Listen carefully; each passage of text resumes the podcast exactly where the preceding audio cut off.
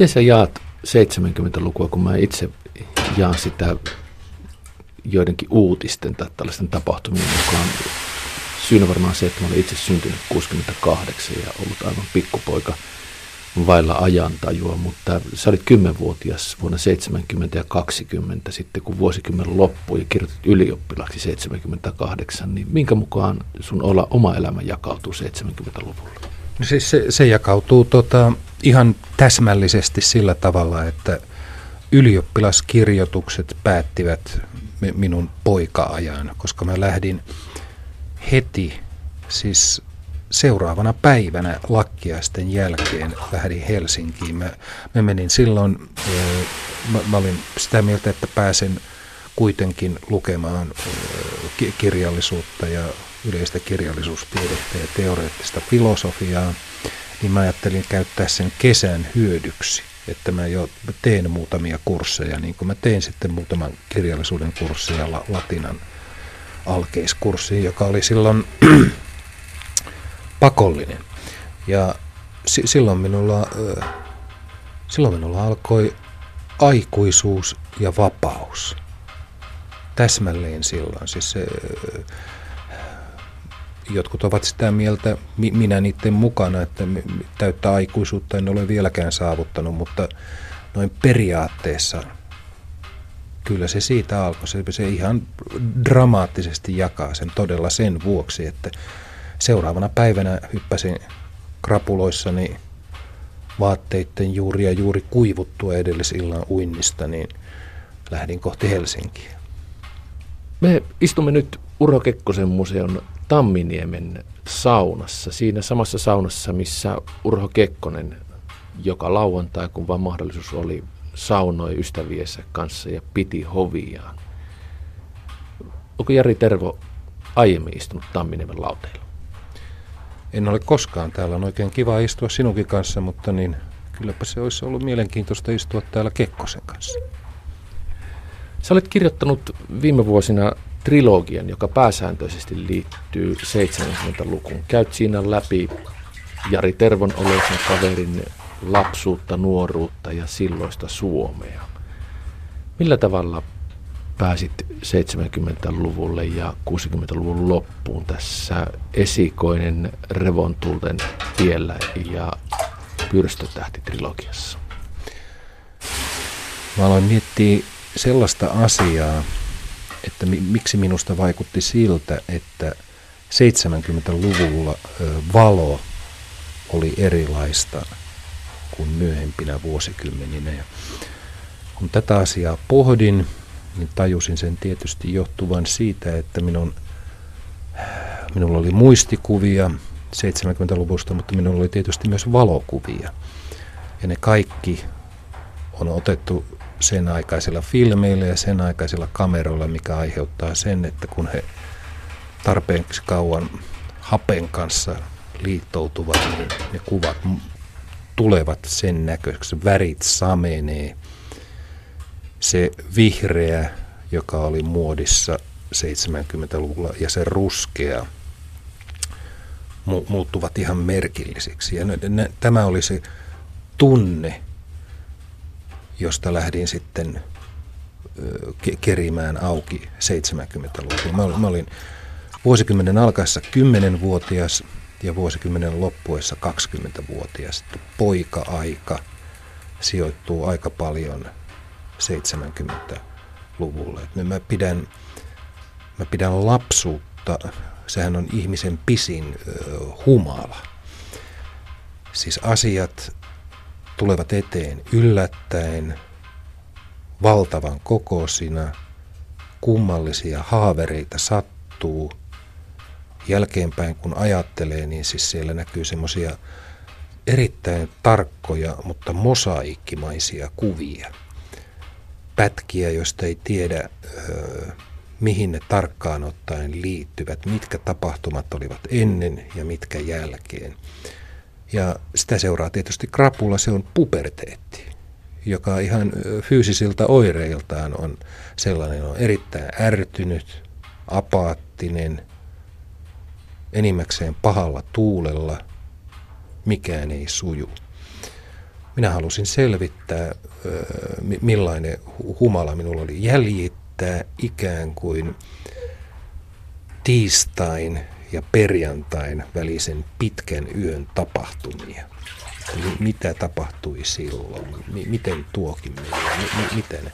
Siis mitä tapahtui silloin? Se on oikeastaan ö, kirjoja, joita luin 70-luvulla. Mä luin esimerkiksi Pentti Saarikosken nimenomaan Mitä tapahtuu todella. Kun mä aloitin lukea sitä, niin se vaikutti aluksi minusta ö, suurelta virheeltä, koska se oli 13-vuotiaalle, se, se oli erittäin tikkuista modernia runoutta, jossa ei ollut riimeistä kuultukaan ja jossa ö, lukijan piti olla herpaantumatta tarkkaavainen. Ja mä muistan, kun mä luin sitä avausrunoa pitkään Rovaniemen kaupungin kirjastossa, jonka on muuten Aalto piirtänyt. Luin sitä pitkään sitten lopulta pitkän jankkauksen jälkeen mä aloin päästä selville mielestäni, että mitä siinä oikein, mistä siinä puhutaan. Ja minusta se vaikutti siltä, että tässä kerrotaan maailmasta, maailmankaikkeudesta hetkeä ennen sen syntymä ja minusta se vaikutti aivan valtavalta.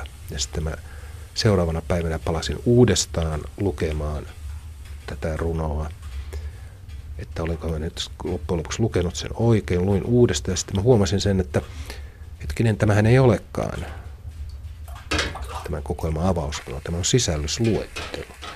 Mutta se vaan kertoo siitä, että tulkinta on mahdollinen kaikista teksteistä tällä tavalla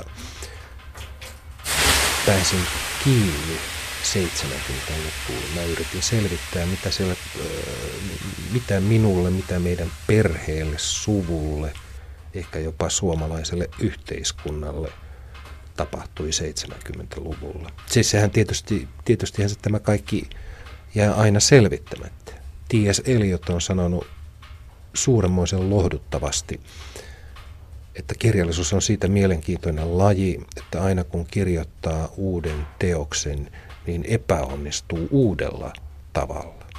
Se on jotenkin lohdullista, että siis tässä on, niin, tässä on mahdollisuus kuitenkin siihen, että ei epäonnistu aina samalla tavalla, vaan uudella tavalla. Se, se lohduttaa minua.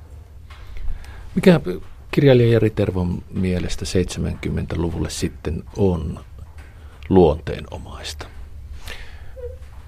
Meidän Kalle-poikamme nykytekniikan ja nykyvempaimien tietokoneiden ja erilaisten tietokonepelejen ja, ka- pelien ja kaikkien tällaisten aikakaudella, niin kyllähän silloin tällöin vielä löytää 16-vuotiaana nuorena miehenä hän löytää hetken, jolloin hän sanoo, että kun ei ole mitään tekemistä, ja mä olen silloin häntä lohduttanut, että minullakin oli poika-aikoina oli hetkiä, jolloin ei ollut mitään tekemistä. Niin kuin 60- ja 70-luku oli nämä hetket. Ja kun, kun elin 70-lukua, niin mä muistan sen tunteen siitä, että miksi ei koskaan tapahdu mitään. Miksi kaikki esimerkiksi vähänkin mielenkiintoinen – maailmassa tapahtui jo esimerkiksi, tai tapahtui jo oikeastaan 60-luvulla. Että silloin, silloin tapahtui musiikissa, kevyessä musiikissa paljon, valtava määrä valtioita itsenäistyi Afrikassa ja muualla päin maailmaa. Vallankumous oli voimissaan, kaikki oli liikkeessä. Minusta tuntuu, että 70-luvulla ei tapahdu mitään ei kerrassaan mitään. Siis se, se oli pysähtyneisyyden aikaa, mutta tämä oli tunne silloin 70-luvulla. Mutta kun sitä katsoo jälkeenpäin, niin kyllähän siinä, kyllähän siinä kaikella, siinä tapahtui asioita, joita oli ehkä mahdoton huomata edes tarkalla silmällä. Esimerkiksi se, että Neuvostoliitto oli voimansa tunnossa ja oikeastaan kukkeimmillaan, mutta niin siis, koska systeemi oli niin mahdoton, niin siis ehkä jopa silloinkin olisi pitänyt nähdä se, että mätäneminen on jo alkanut silloin, kun joku kukkii voimakkaimmilla. Siis silloinhan naurettiin pystyyn esimerkiksi sellainen toisin ajattelija Amalrik, joka kirjoitti kirjan, oliko sen peräti nimeltään, että kestääkö Neuvostoliitto vuoteen 1984. Ja tämä julkaistiin joskus 70 ehkä.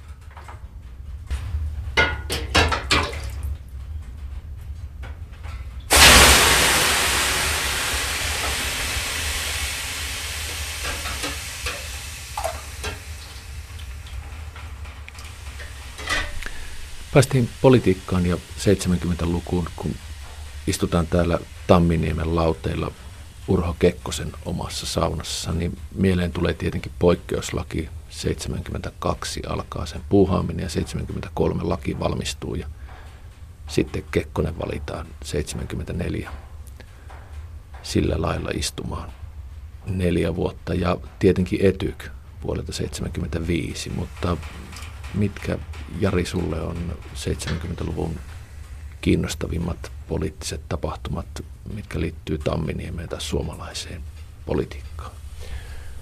Poikkeuslaki on tietenkin suuri häpeä modernissa suomalaisessa valtioelämässä.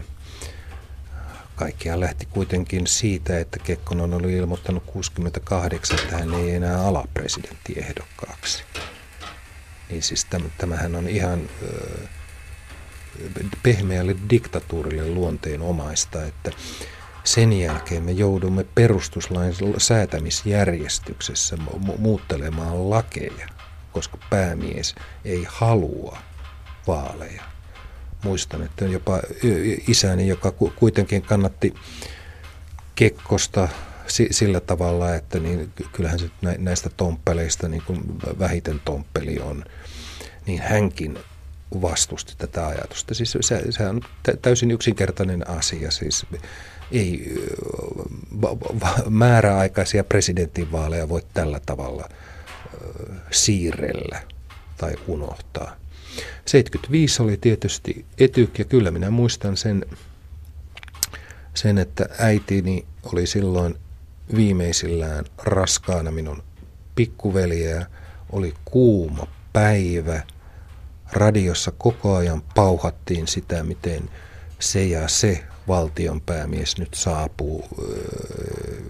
Se, onkohan se kenttä ollut vielä sillä Seutulan kenttä, mutta eh, nykyinen Helsinki-Vantaalle. Sehän oli ensimmäisiä kertoja, jolloin tuntui siltä, että niin Suomella on merkitystä maailman politiikassa.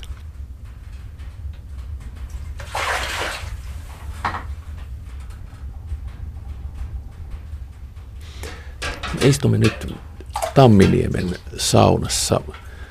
Urho Kekkonen on täällä saunonut aikanaan kavereidensa kanssa joka lauantai ja siitä on hienoja dokumentaarisia filmipätkiä ja saunalla oli iso merkitys myös Kekkosen hoville ja hovin pitämiselle ja suomalaiselle politiikalle – mutta jos mietit kiinnostavinta poliitikkoa 70-luvun Suomesta ilman Urho Kekkosta, niin mitä nimiä tulee mieleen? Kuka on kiinnostava hahmo?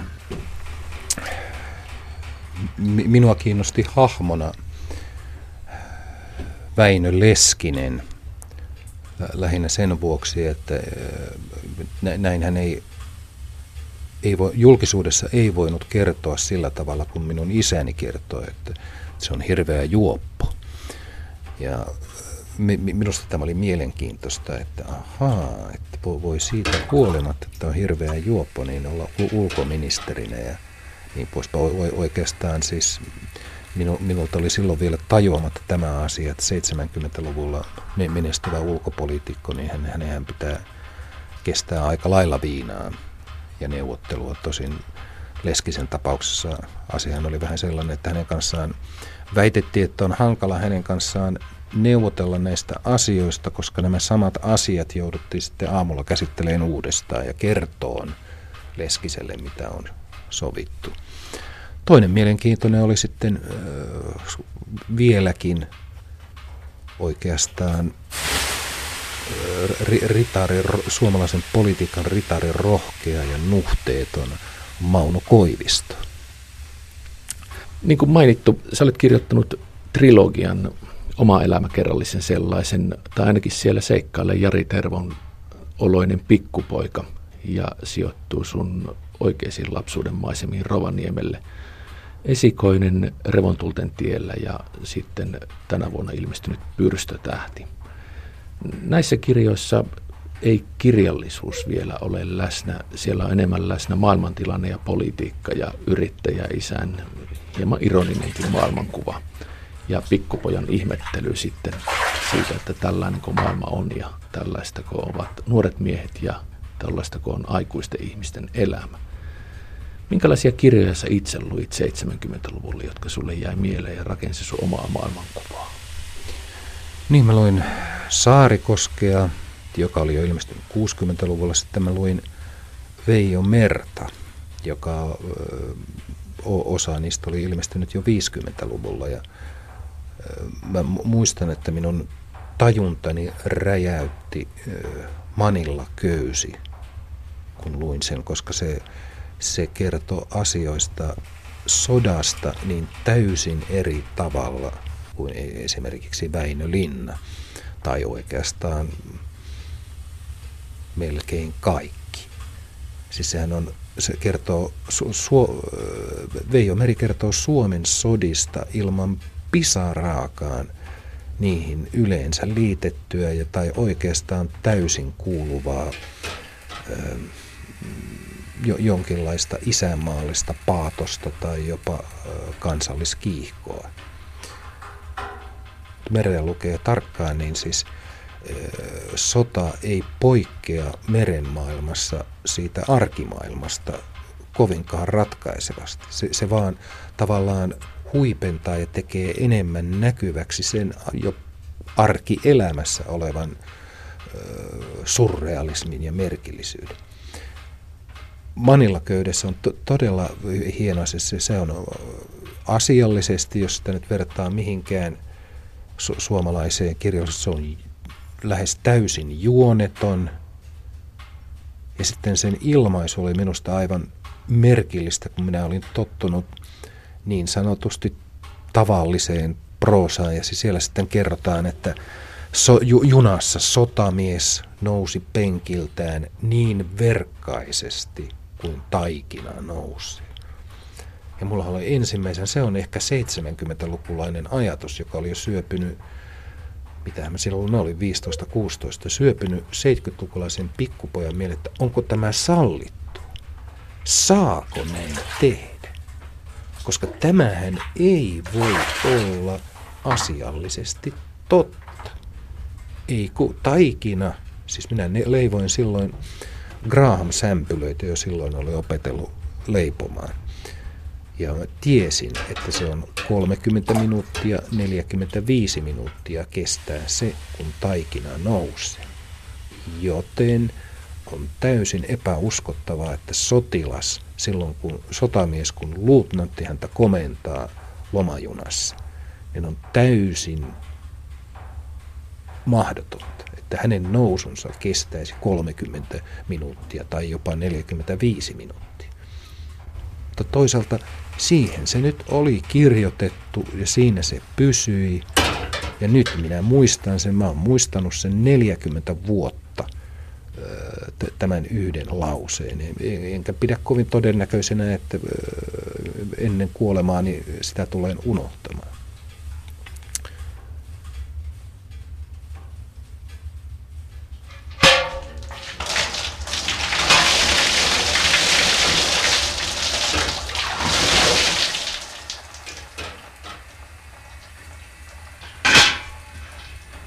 jos jonkin voi kirjoittaa, niin sen saa kirjoittaa. Sen siitä oppi jos ei mitään muuta.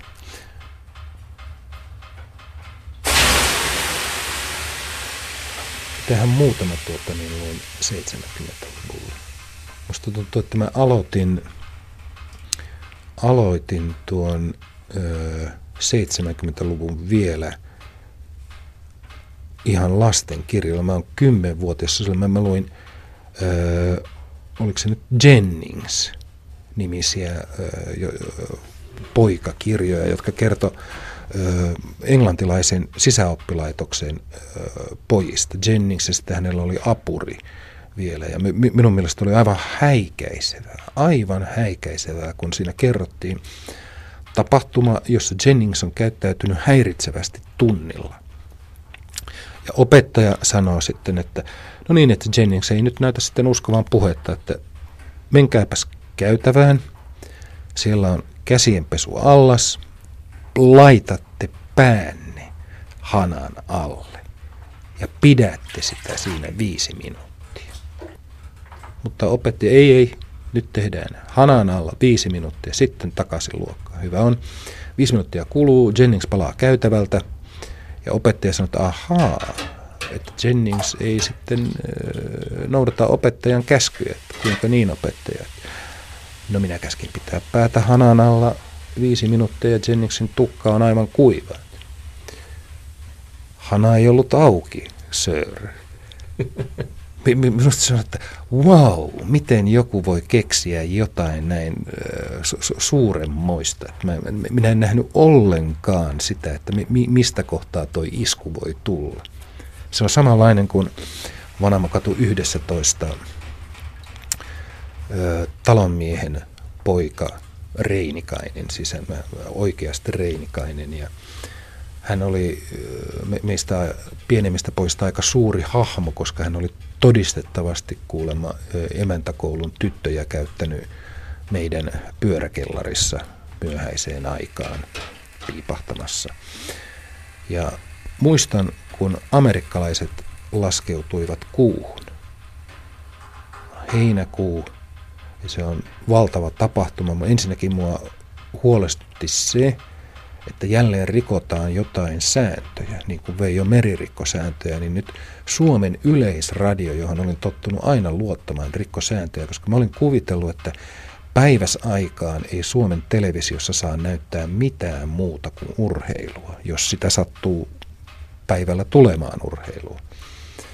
Mutta siellä näytettiin kuuhun laskeutumista. Ja ennen kuin kuuhu oltiin laskeutumassa, niin talonmiehen poika Reinikainen mietti asiaa ja hän sanoi, että toivottavasti on täysi kuu, että siihen osuu paremmin. Se myös on niin jotain, jota olen kadehtinut vuosikymmenet.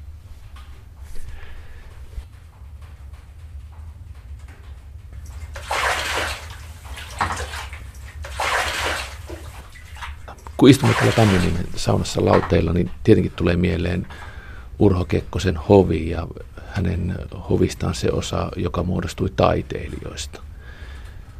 Sinun, Jari Tervo, ei tarvinnut tällaisia asioita miettiä 70-luvulla, mutta kuinka suhtaudut ja oletko koskaan pohtinut sitä, että olisitko itse ottanut kutsu vastaan, jos Tamminiemen lauteelle olisi presidentin kansliasta sellainen esitetty lauantaina tänne saunaan?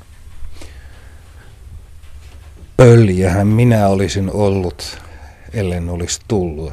Tietenkin olisin tullut tänne ja ehkä aluksi enemmän kuunnellut kuin yrittänyt kertoa, miten Suomen ulkopolitiikkaa ja ulko- ja turvallisuuspolitiikkaa pitäisi hoitaa. Mutta että jos, käyttää, jos pohtii sellaista ajatusleikkiä, että nyt meillä olisi Kekkonen ja olisi nykyinen poliittinen tilanne.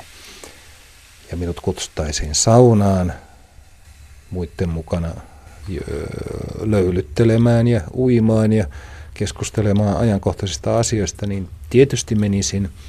Ja kyllä mä luulen, että me olisimme Urhon kanssa tulleet kohtuullisesti toimeen, koska ollaan molemmat pohjoisesta, olemme ko- kohtuullisen kovia jotenkin remeltämään. Mutta kyllähän nyt tiedän sen, että niin Urho olisi sanonut minulle nykyisessä poliittisessa tilanteessa, että nyt minä olen lukenut kirjailija Tervon blogit ja ne ovat oikein tarkkanäköisiä, teräviä ja säpäkästi kirjoitettuja, mutta kyllähän se niin on, että ei meidän siihen NATOon kannata liittyä. Että minä olen ottanut Tervo huomioon nämä kirjoitukset ja siitä huolimatta me emme liity NATOon. Että pikkusen, niin voisin minä kuvitella, että pikkusen hän voisi ehkä sanoa, että pikkusen jos voisit sitä potkujalkaasi hillitä, kun kirjoitat minun ulko- ja turvallisuuspolitiikasta, niin olisin, olisin oikein ilahtunut. Ja saisit seuraavankin kutsun Tamminiemen saunaan, jos noudattasit. Niin joo, siis sit, sitten se kyllä tota, tämä ei ole ollenkaan hankala asia enää. Mä, minusta on jotenkin ihmeellistä, että niin, miten ihminen saattaa olla, miten niin ihminen voisi myydä mielipiteitään ja vakaumuksia ja sanomisen vapauttaan sillä, että saa kutsun saunaan tai presidentinlinnan juhliin. Ne eivät ole niin häppöisiä asioita, että, että kun ne pitäisi vaihtaa siihen, mitä itse omalla pikkupäällään on mietiskellyt ja on sitä mieltä, että tämä on oikein.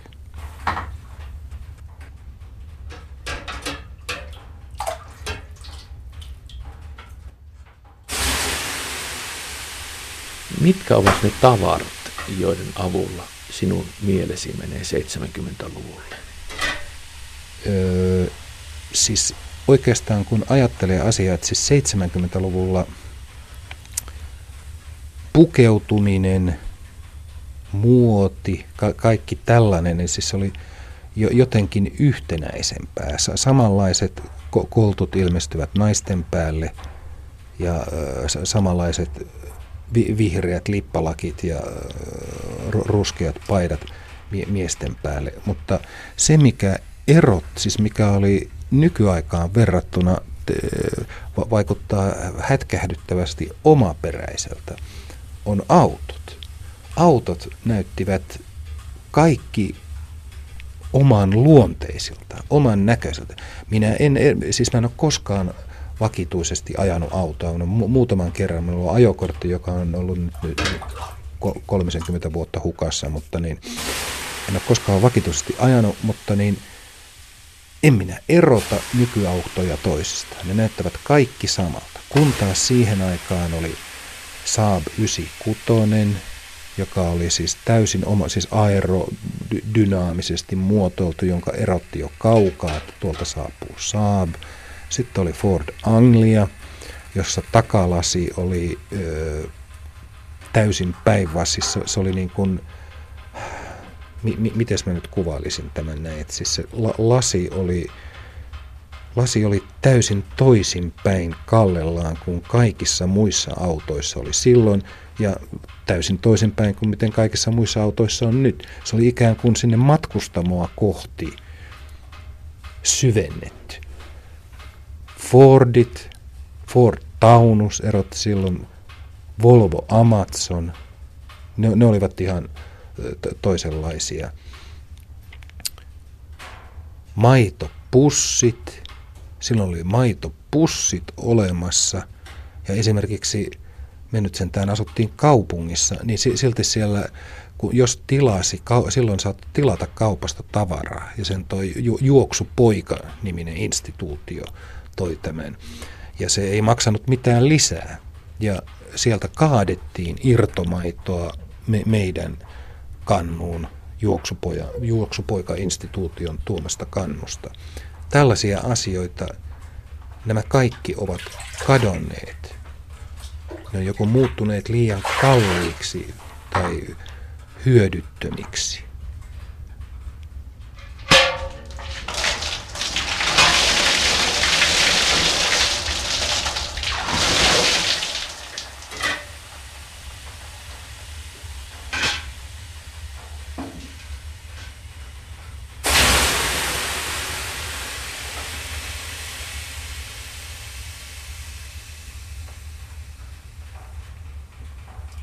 Sitten esimerkiksi sellaiset asiat, kun jotka minua kiinnosti nuorena poikana aivan suunnattomasti, on esimerkiksi Helsingin Sanomien koko sivun ma- kondomimainokset. Minusta on järkyttävää se, että niin miten, se, miten turvallinen ja siisti monessa mielessä seksi on erittäin, siis vielä tärkeämpää nykyisin kuin se ehkä oli 70-luvulla. Niin 70-luvulla sentään niitä mainostettiin. Ei nykyään missään ole. 70-luvulla oli myös sellainen, huomasin jo silloin, oli Ilta-Sanomissa oli luultavasti ilmoituskonttori ja vähintään toimitus esitti aina kantansa siitä, kun oli vaalit ja oli kristillisen liiton edustajien vaalimainoksia. Siinä oli joku naamakuva asessorista tai pastorista, joka halusi perinnä, perimmäisiä arvoja kunniaan ja näyttikin hyvin perimmäiseltä keski-ikäiseltä tai vanhalta mieheltä, niin aina laitettiin, tämä ilmoitus laitettiin Jallun mainoksen viereen, joka minusta se, oli, minusta se oli jotenkin virkistävää, koska siis se, se oli niin läpinäkyvää, että se ei ollut sattu. Joskus aina kuulee sellaista puhetta, että ihmiset kaipaavat 70-luvulle, kun silloin vielä asiat olivat niin hyvin, niin mitä kirjailija Jari Tervo siitä miettii, miksi ihmiset kaipaavat ja mitkä asiat silloin ehkä olivat hyvin 70-luvulla? 70-luvulla oli tietysti suuri illuusio siitä, että ö, maailma on pysyvä paikka ja asiat ovat hyvin. Ö, siis, siellähän tietysti Suomessa esimerkiksi elintaso nousi koko ajan kauempaa katsoen järkyttävää tahtia. Mutta Suomi oli sillä tavalla pysähtynyt, että jos sen no, nopeasti kiteyttää, niin Suomi sai maailmanhistorian suurimman vankileirin huoltotehtävät. Me lähetimme sinne kaikenlaista tavaraa ja sitä voi jopa kärjistäen sanoa, että me myytiin pieniä palasia itsenäisyydestämme saadaksamme hyvän elintason se on Paavo Haavikolla on jossain joku runonpätkä tai aforismin pätkä asiasta, että e, ihmiset haluavat sijoittaa kultajaan jonnekin menneisyyteen. Ja Haavikko jatkaa siitä jo sarkastisesti, että niin menneisyyteenhän se on sijoitettava jonnekin. 70-luku ei tietenkään ollut millään tavalla kulta-aikaa, ei, ei edes Suomelle eikä edes poliittisesti, vaikka ulkoapäin näytti siltä ja kansalle kerrottiin, että ystävyys lujenee, le, le, levenee, laajenee, lu, lujittuu ja äh, mitä kaikkea se tekikään. Jälleen noussut uudelle korkeammalle tasolle, vaikka noin silmällä katsoen mitään ei ollut tapahtunut. Mutta tietysti eihän se, se, se on ihmiselämä, joka on ainutlaatuinen, niin joidenkin lapsuus, kuten esimerkiksi minun tai poikaikä sijoittuu 70-luvulle, niin silloinhan sitä katselee eri tavalla. Se johtuu siitä ainoastaan, että aikuisuudessa ihmisellä on monta vaihetta. Mutta lapsuushan on kertaalleen eletty. Sitä ei voi ottaa uudestaan. Se on todella menetetty. Se on kerralla eletty ja siksi se tekee siitä niin ainutlaatuisen ja siksi joitakin ihmisiä lapsuuden asiat painavat loppuelämän. Kun sä katsot nyt kirjailijana 70-lukua, olet kirjoittanut kirjoja, jotka sijoittuvat ajallisesti sinne. Esimerkiksi mieleen tulee Myyrä, jonka loppukäänne tapahtuu täällä Tamminiemessä – niin mikä kirjailijalle on kiinnostavaa 70-luvussa silloin, kun siitä tekee fiktiota? Kekkonen, Neuvostoliitto, ne. Me, meidän on nöyrästi vaan tyydyttävä siihen. Suom, Suomen ainoa asia, miksi Suomi on mielenkiintoinen, on se, mitä me yritetään täältä kaksin käsin pitää pois, Venäjä. Sä kerrot, että sä et ole koskaan aikaisemmin istunut Tamminiemen saunan lauteilla. Museovirasto tätä vuokraa, jos oikein muistan, niin hinta on yhdeltä illalta reilut 3000 euroa ja sitten tänne saa tulla saunomaan. Mikä merkitys sulle on sillä, että tämä paikka on nyt Tamminiemen sauna ja ne lauteet?